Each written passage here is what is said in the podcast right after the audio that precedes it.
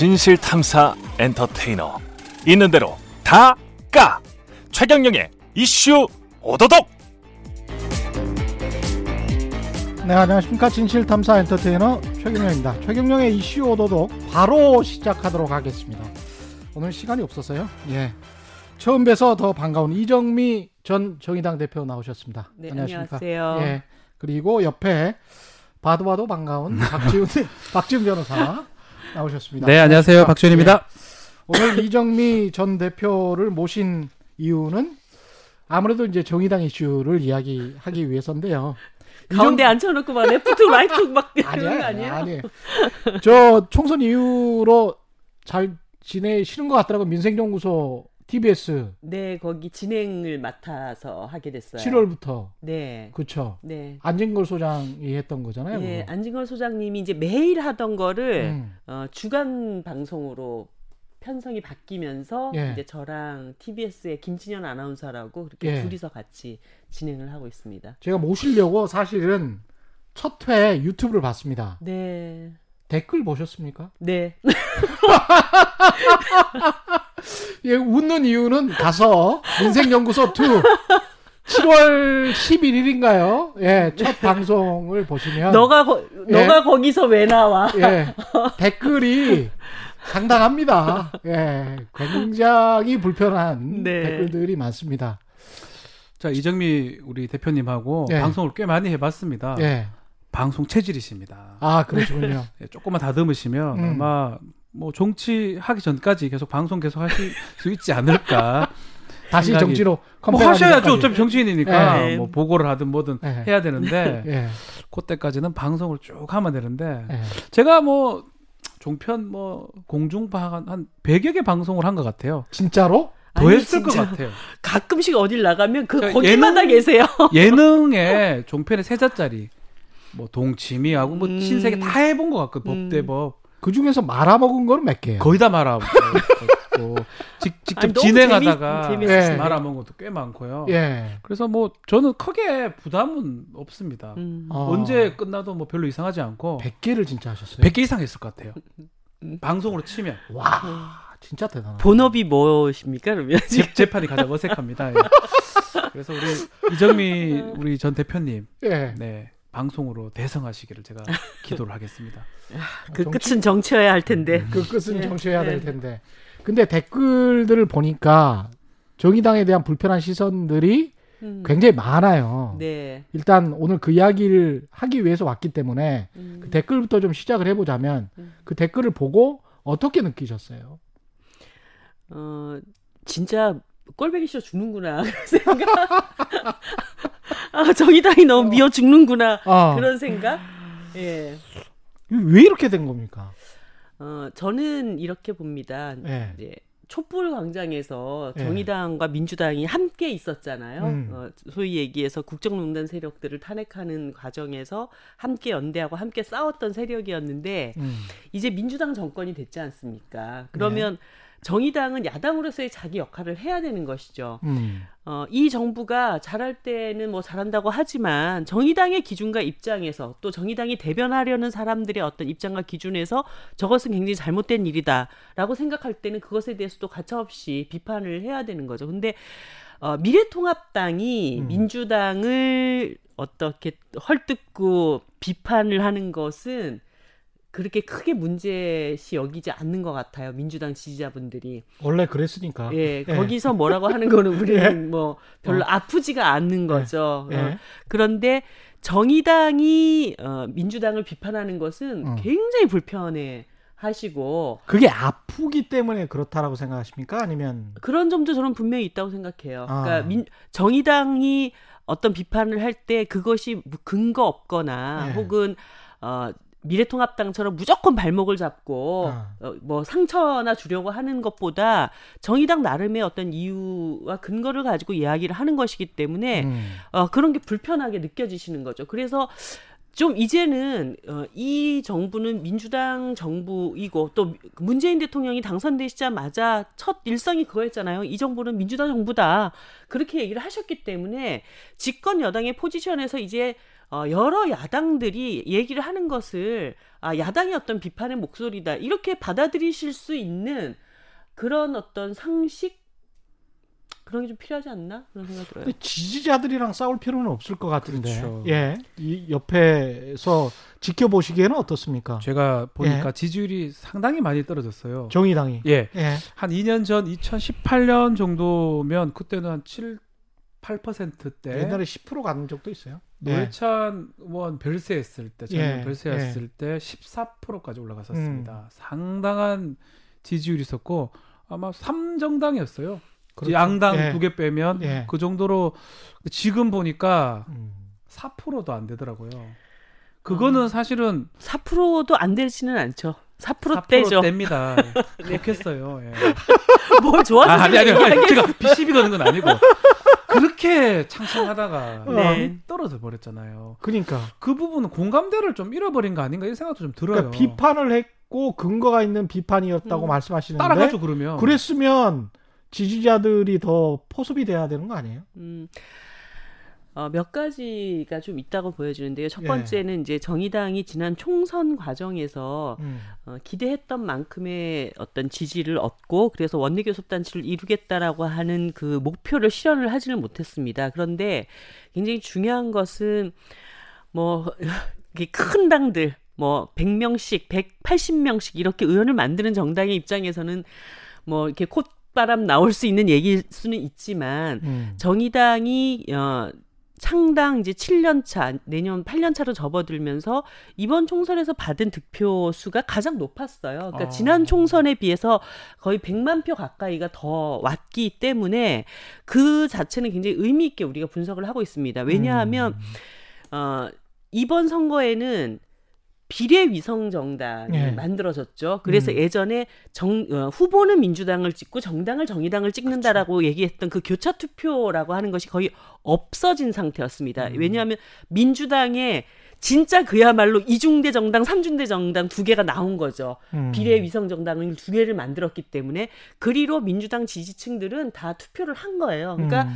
정의당이 독자적으로 존재할 만한 값어치가 있다고 생각했던 어, 지지자들이 어, 9.7%, 어, 지난 총선에 비해서 100만 표 정도를 더 투표했던 이런 양상이 나타났습니다. 그래서 음. 이번 총선은 겉으로 보기에는 의석수는 여섯 석으로 고착되어 있고 네. 뭔가 큰 당들 틈바구니에서 정의당이 굉장히 존재감이 취약해진 것으로 여겨지는 것은 사실이지만 음. 어, 득표 과정에 있어서는 조금 우리 나름대로는 분석해 볼 만한 지점이 있었다 이렇게 보고 있어요. 근데 네. 우리가 조금 음. 아쉬운 음. 것은 지역구에서 의원을 재선 의원을 어, 심상정 이에 만들어내지 못했던 거 이게 사실은 훨씬 더 더 타격이 컸다고 생각이 들어요. 네. 근데 이제 그리고 나서 최근에 이제 몇 가지 논란들이 벌어졌는데 네. 정의당을 가장 많이 지지하는 지지 계층을 어, 세대로 보면 한 40대, 50대 음. 어, 이 진보 개혁 성향의 지지층들이 정의당을 이때까지 좀 떠받치고 있어 왔습니다. 그런데 어 박원순 시장 뭐 사건이라든가 그 앞전에 또 뭐 안희정 어, 지사 사건이라든가 여러 가지 이제 이런 문제들이 벌어질 때 사람들이 이, 이당 안에서 터져나오는 목소리들이 굉장히 낯설게 느껴지시는 것 같아요. 특히 이제 20대, 30대의 젊은 여성 국회의원들이 정의당을 대표한다라고 하는 것이, 어, 이 당을 고, 굉장히 크게 떠받치고 있던 40대, 50대 남성들한테는 어, 우리 당 안 같은 이런 느낌 같은 게 이렇게 음. 밀려왔던 것 같아요. 그런데 제가 좀 드리고 싶은 말씀은 정의당이 사실 청년 비례 후보들을 굉장히 앞순위에 배치할 때는 국민들한테 박수를 좀 많이 받았습니다. 정치권도 좀 세대 교체가 필요하고 젊은 청년들도 어, 청, 년들의 목소리를 국회 안에서 낼 수 있는 기회를 줘야 된다. 네. 그랬는데 그게 정의당이 적어도 10번 혹은 12번, 13번 이렇게까지 얻을 수 있을 거라고 하는 기대 속에서는 응원을 받았는데 음. 이게 이제 비례 위성 정당이 만들어지면서 반토막이 딱 나버렸잖아요. 네. 그러니까 어, 저 정의당에 내가 조금 더 지지하고 일을 더 열심히 해봤으면 좋을 법한 사람들은 후순위에 밀려가지고 그렇죠. 음. 오랫동안 일했던 사람 예, 사실은 네, 네. 국회의원이 안 네. 됐는데 20대 30대 굉장히 젊은 그리고 음.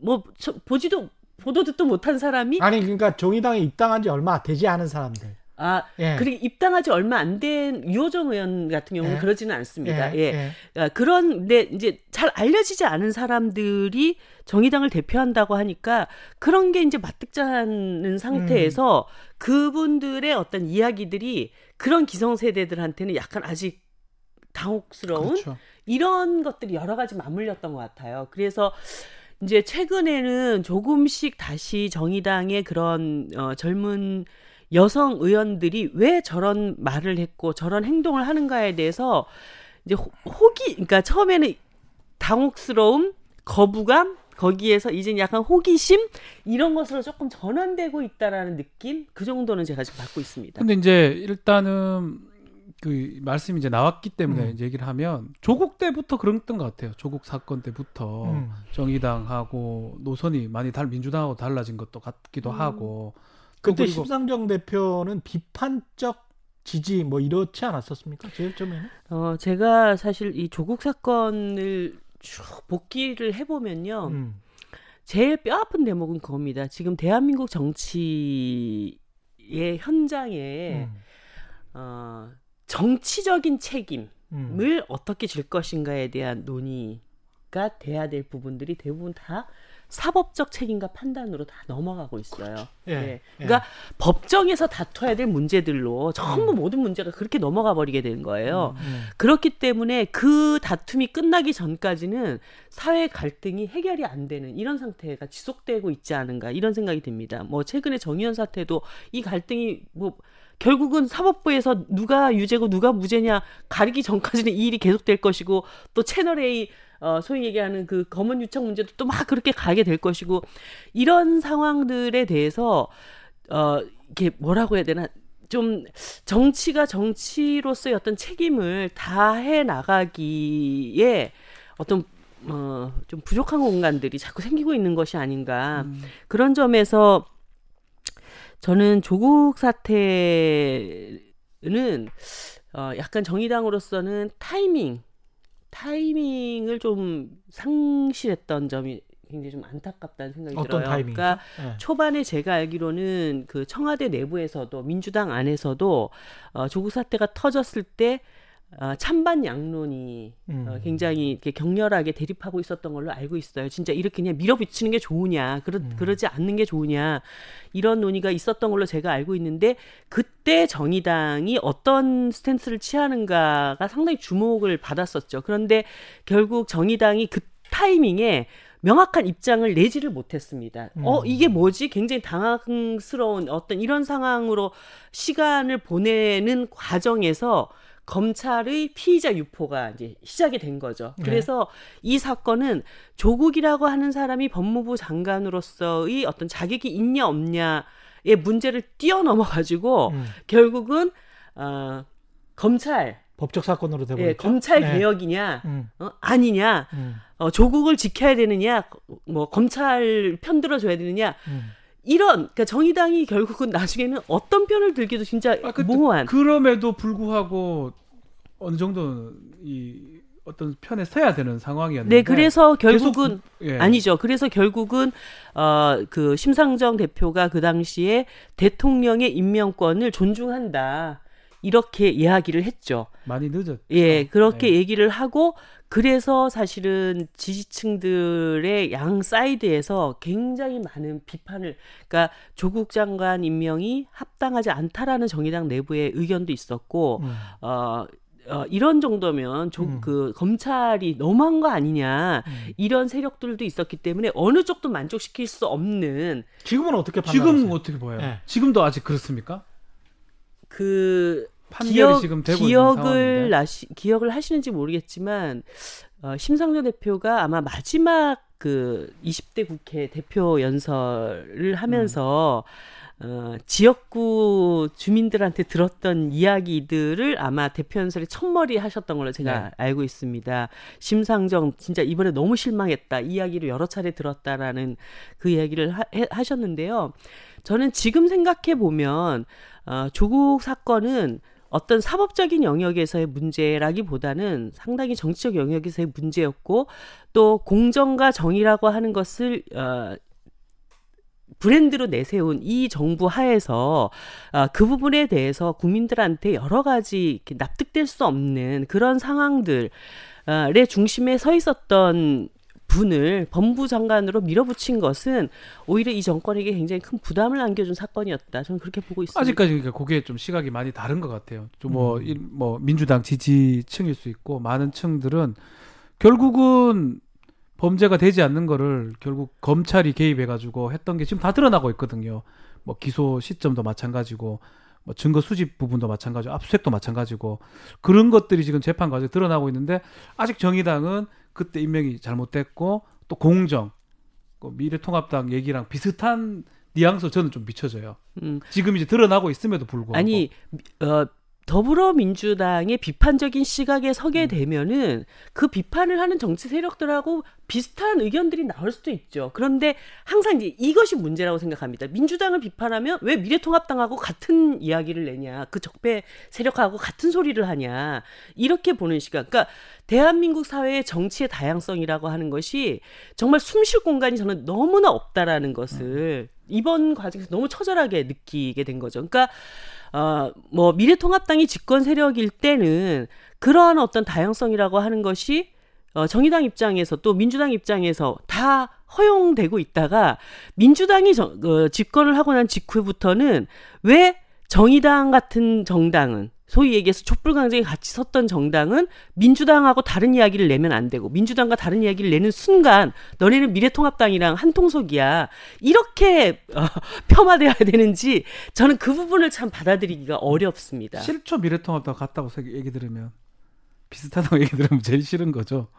아 그렇죠. 그러니까 지금 대한민국에는 미래통합당과 민주당만 있는 것은 아닙니다. 음. 저는 미래통합당과 민주당이 싸우는 것은 어떻게 보면 과거 세력과 민주당이 싸우고 있는 것이라고 생각하고 있어요. 그리고 민주당과 정의당도 경쟁해야죠. 이것은 그렇죠. 어떤 미래 아젠다를 가지고 어떤 것이 훨씬 더 나은 사회로 나가기 위한 것인가에 대한 그런 논쟁을 하는 것입니다. 그런데 이 세상에는 민주당 편 아니면 정의당 편 어떤 그 어, 우리 어, 이번에 20대 국회의원이 그 유, 유호정 의원이 네. 그들의 시각으로 이런 표현을 썼더라고요. 우리는 어, SNS에 본문을 쓰는 본문을 쓰는 정당이지 댓글을 다는 정당이 아니다. 음.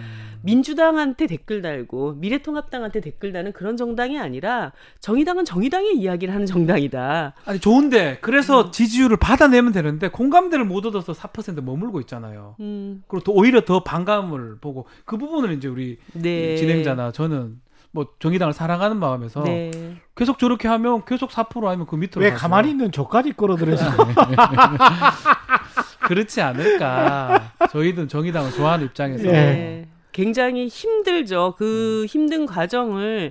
근데 뚫고 나가야지 뭘 어떻게 하겠어요. 제가 어, 이번에 이제 총선이 딱 끝나고 나서 저도 인간이고 저도 뭐 정치를 하는 사람인데 이런 패배가 어떻게 안 아프다고 할 수 있겠어요? 무슨 앉아가지고 맨날 돈 아닦고 정신 승리하는 사람이 아닌 이상 저도 현실 세계에 살고 있기 때문에 어, 이렇게 진짜 이렇게 약간 멘붕이 오더라고요. 그러니까 이 사람이 바닥을 친다는 게 어떤 느낌인지를 알것 음. 같았어요. 근데 그 어, 고통의 가장 깊은 심연에는 아, 저, 어, 대한민국에 정의당 같은 정당이 정말 쓸모가 없, 없나?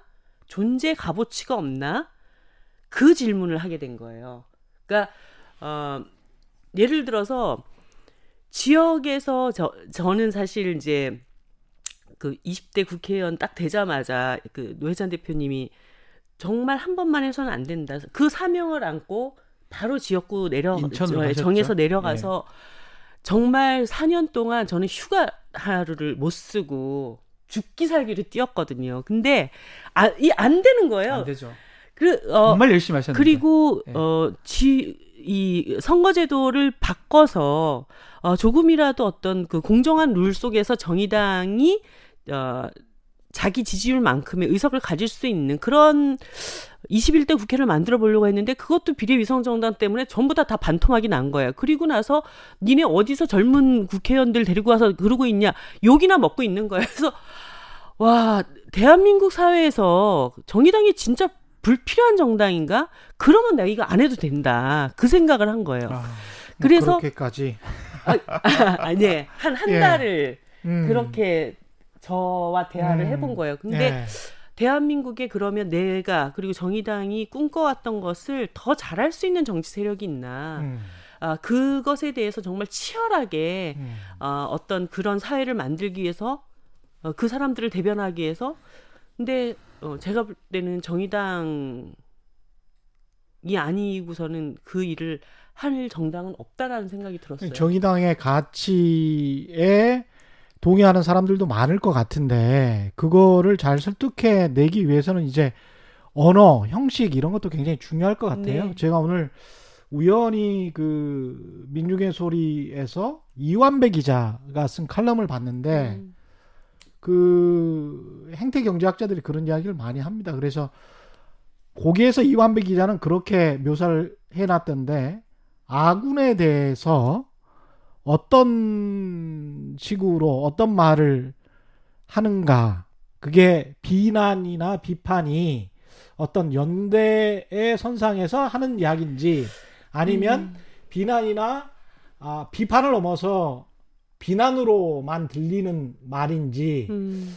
그런 이야기를 좀 써놨어요. 그래서 제가 이제 이한비 기자 그 글을 보고 정의당과 민주당에서 특히 이제 민주당 지지자들이 정의당의 뭐 가치에 그 동의하는 사람들도 굉장히 많을 거라고 보는데 그 사람들 중에서 최근에 일련의 어떤 그 언어, 형식, 이런 것들, 특히 이제 조문 전국이 있었지 않습니까? 안희정 그 상을 당했을 때도 마찬가지고, 박원순 때도 마찬가지고, 저럴 필요까지 있나? 뭐 이런 거 있잖아요. 이런, 어떤, 어떤. 그러니까 음, 음. 무슨 뭐 음. 조문을 가는 것은 뭐 안 된다.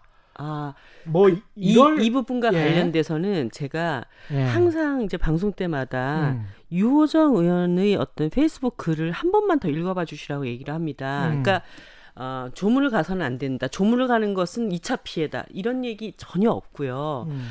어, 유가족들에게도 조의를 표했고 다만 지금 이 엄청난 상황에서 어, 두려움과 외로움에 떨고 있을 음. 그 피해자의 편에 저는 서겠다. 그래서 저는 조문을 가지 않겠다. 이렇게 얘기를 했어요. 음. 그리고 정의당 내부에서 이 문제와 관련된 굉장히 많은 고민들이 있어 왔고, 어, 박원순을 아는 사람, 그리고 박원순으로 박원순과 함께 그 세월을 함께 했던 사람을 아는 사람들의 입장에서는 피해자에 대한 걱정과 또 그 박원순을 사랑했던 사람에 대한 걱정이 동시에 밀려 들어왔기 때문에 음. 굉장히 힘든 시간을 겪었죠.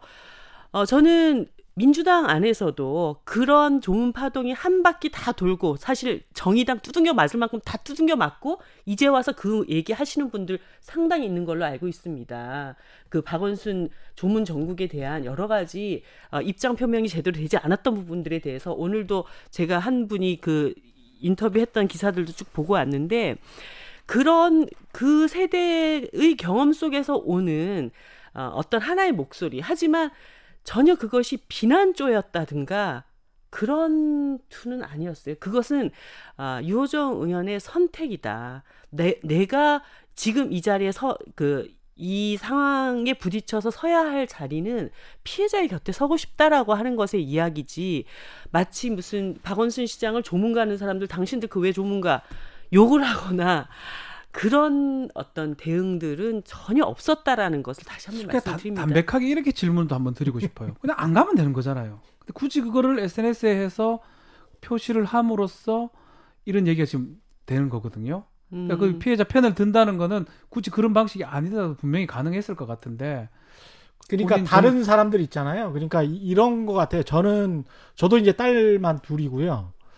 그 어렸을 때도 페미니즘에 관해서 공부를 좀 한 편입니다. 근데 그 시점이 분명히 이제 그 조문을 하는 시점이잖아요. 그렇죠. 3일장이든 4일장이든 그 시점에 정치적으로 의사 표현을 한 거예요. 그렇죠. 저는 피해자 편에 서겠다. 그러면 나머지 사람들은 피해자 편에 안 서는 것처럼 되는 거예요. 그게 이제 문제인 거죠. 그러니까 네. 어 저처럼 아직 팩트를 확인하지 못하고 어, 가신 분에 관해서 이제 조문도 해야 될 것 같고 그런 느낌이 드는 사람은 유호정 의원의 그 발언이 굉장히 소외받게 만드는 거예요. 오히려 오히려 저는, 어중간한 사람들 소외받게 만드는 거예요. 아니 저는 네? 어, 돌아가신 다음 날 첫날은 예. 이제 이 상황이 너무 충격적이어가지고 예. 정말 몸살이 나서 이제 꼼짝을 못한 상태였고 음.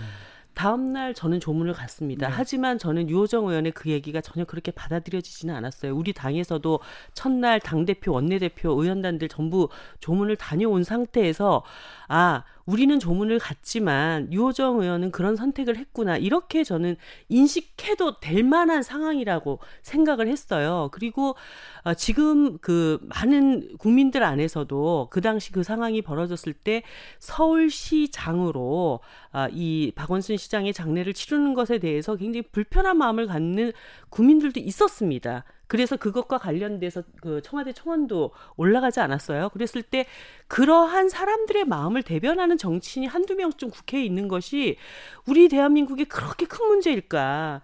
그리고 그것이 나를 공격하는 문제로 받아들여질 수 있는 것일까? 저는 그런 마음으로 한 번쯤은 더 이 사건을 아 돌아보셨으면 하는 그런 말씀 좀 드리고 싶습니다. 물론 어, 이 방송 밑에 댓글에는 이제 댓글 폭망하겠지만 어, 하지만 어, 또 언젠가 시간이 지나서 이 일을 다시 한번 생각해 본다면 아, 정말 우리가 그러한 이야기 하나를 수용하고 받아들이기 어려운 사회일까 이런 말씀 좀 드리고 싶습니다. 말씀도 맞는 것 같습니다.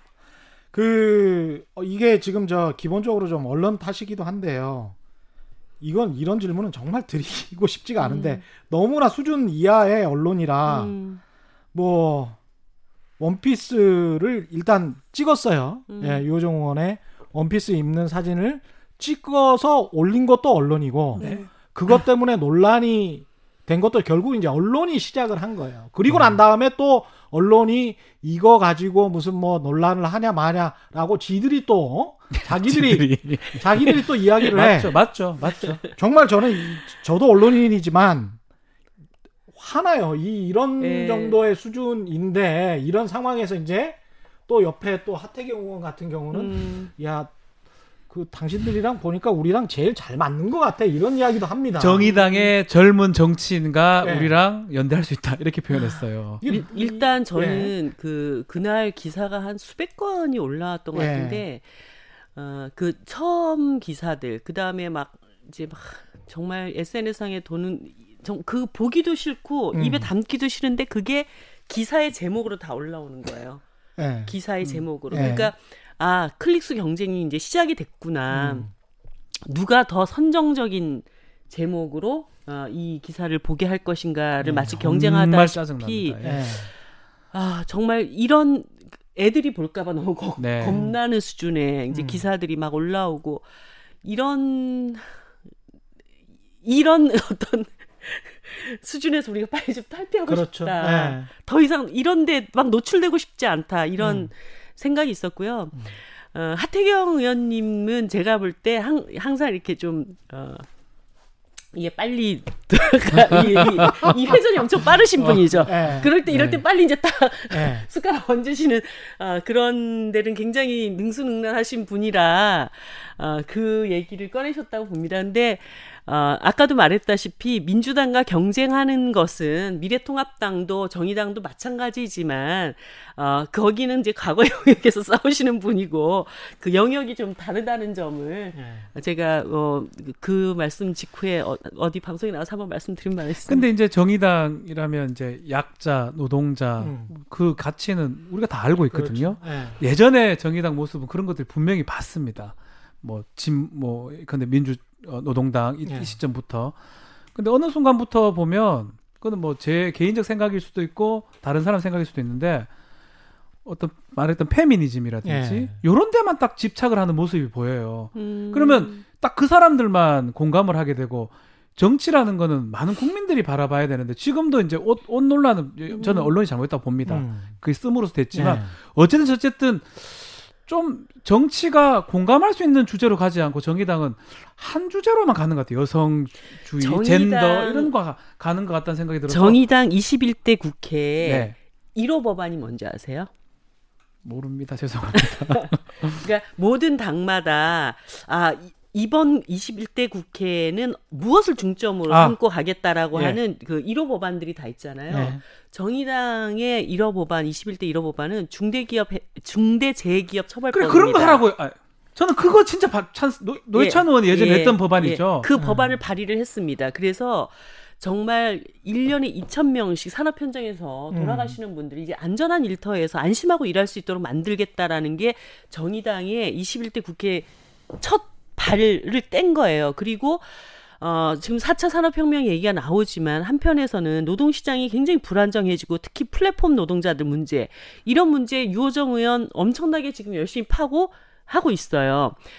어, 그리고, 어, 그저께 약간 그 화제가 되긴 했는데, TV에서는 이제 공중파에서는 다 이제 수화, 수화 통역을 네, 하지 예, 않습니까? 예, 예. 그런데 KBS. 유일하게 예. 안 하는 곳이 공적 기관 음. 중에 안 하는 곳이 음. 국회 정론관이에요. 네. 음. 그러니까 모든 그 카메라 기자님들이 어, 거기서 국회의원들이 하는 얘기를 다 찍는 데서 수호 통역사가 없다라고 하는 게 음. 말이 되냐. 음. 그래서 저희가 20대 국회부터 이거를 끈질기게 싸워서 얼마 전에 그게 됐어요. 음. 어, 그래서 장애인들이 차별받지 않고 네. 살아갈 수 있는 대한민국의 어떤 상징적 조치를 그것도 우리 장혜영 의원이 만들어냈습니다. 이런 일들이 많이 있어요. 근데 이런 페미니즘 논쟁들은 어 이, 크게 써지고 재밌죠. 어. 어? 아 정의당 물어뜯을 어. 일을 없나 하고 있다가 아 저런 어. 게 지금 사회 갈등의 한 중심에 있네. 음, 뭐 아, 클릭, 물, 클릭 수가 많아지거든요. 예, 물론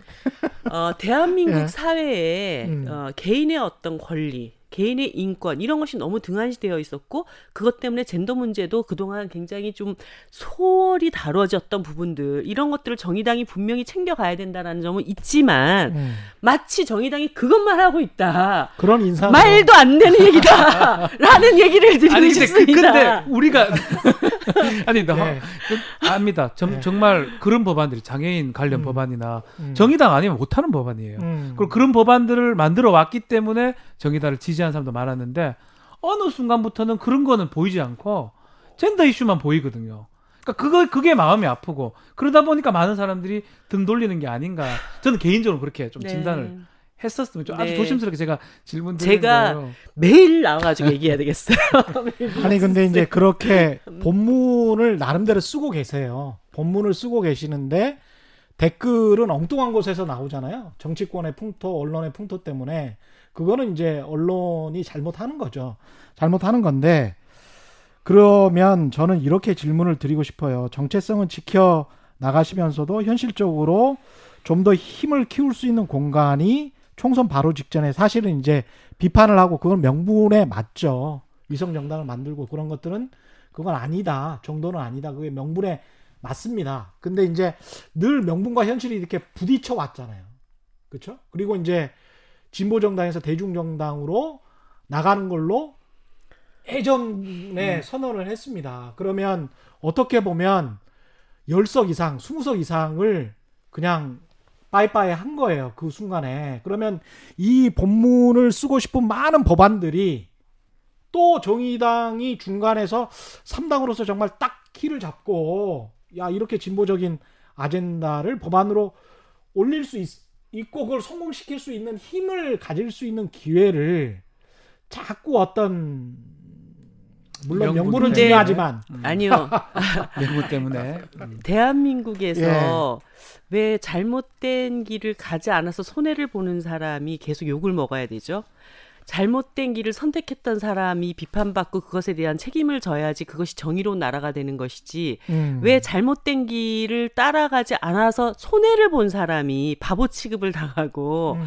어, 손가락질을 당해야 되는지 저는 그거는 잘 모르겠어요. 1대1 구도면 분명히 그 말이 맞는데요. 1대 1이 아니고 음. 두, 두 정당 중에 뭐 이걸 뭐 이렇게 가치를 두기는 뭐 하지만 음. 아니죠.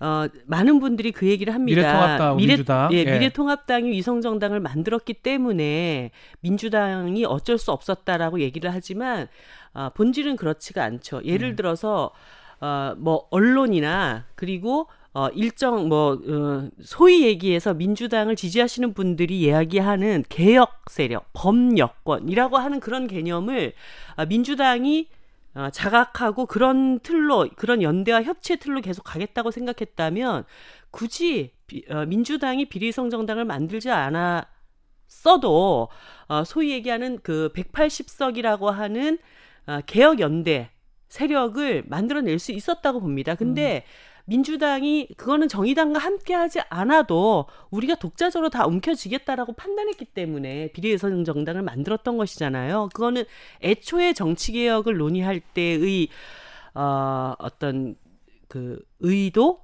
하고는 저, 전혀 다른 길로 간 것이고 그건 민주당의 선택이었습니다. 그렇기 때문에 어, 민주당이 그 선택을 한 것에 대한 어, 대가를 정의당이 그 책임을 무, 제, 어, 그, 그, 질문 앞에 서야 되는 그런 일은 아닌 것 같아요. 네. 음, 네. 그렇군요. 그 지금 정의당의 혁신위가 있죠. 네. 뭘 혁신하려고 하는 겁니까?